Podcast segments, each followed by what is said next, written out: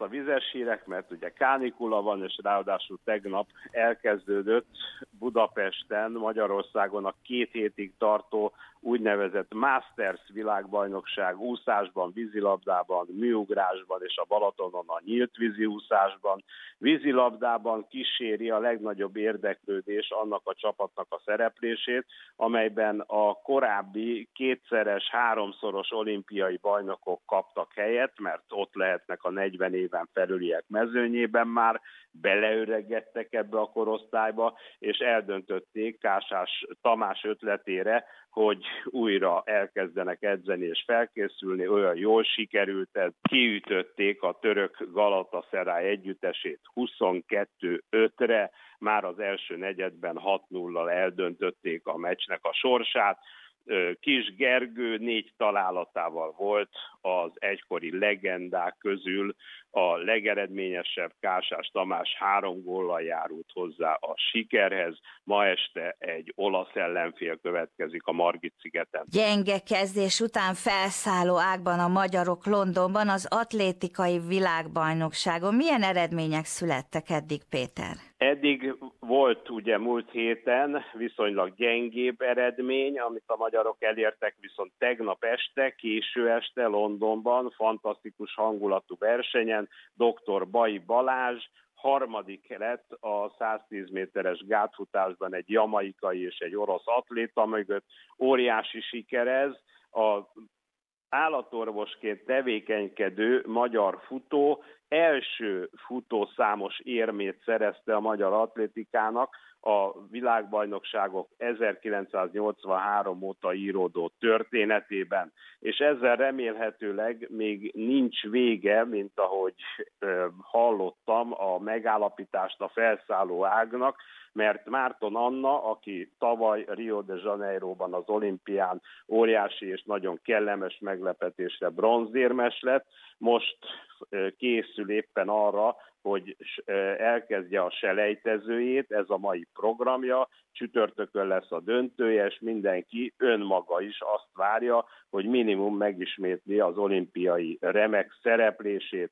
Holnap lesz a férfi kalapásvetés selejtezője Pars Krisztiánnal, akiről biztosan elmondhatom, hogy szeretné azt igazolni, hogy még korai lenne leírni. Öt évvel ezelőtt Londonban olimpiai bajnok volt, éppen ebben a stadionban, tehát szépek az emlékei, és bízhatunk benne, hogy mindent megtesz azért, hogy régi nagy híréhez méltóan szerepeljen. Kettő-kettő veretlen és nyeretlen van négy forduló után a Magyar Labdarúgó Bajnokságban. Melyek ezek a csapatok? Tényleg a labdarúgásban ugye zajlik a bajnokság, a pontvadászat, és az elmúlt fordulóban a legnagyobb meglepetést az újonc Balmazújváros okozta. Négy nóra verte az addig a három forduló után élenálló Diósgyőr együttesét. A egykor még rangadónak számítom, ma már nem annyira érdekes és izgalmas Debrecen-Ferencváros találkozó gól nélküli döntetlennel zárult. A videóton jó formában van az Európa Liga utolsó selejtező fordulója előtt, és 2 0 győzött mezőkövesden.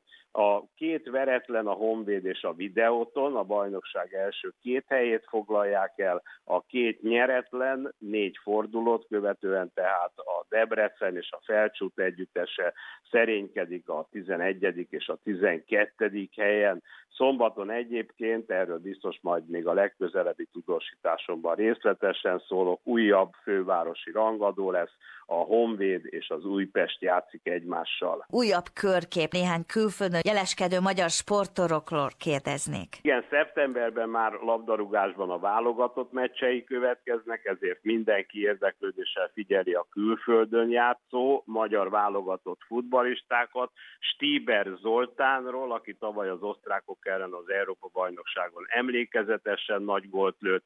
Új, olyan hír érkezett, hogy Németországból a Bundesliga második osztályából, a Kaiserslauternből Washingtonba szerződött egy olyan csapathoz, amelyik négyszeres bajnok és háromszoros kupagyőztes volt a tengeren túlon, és most ugyan csak a 11. helyen szerénykedik, azonban felszálló ágba kerülhet szintén Stieber Zoltán segítségével persze.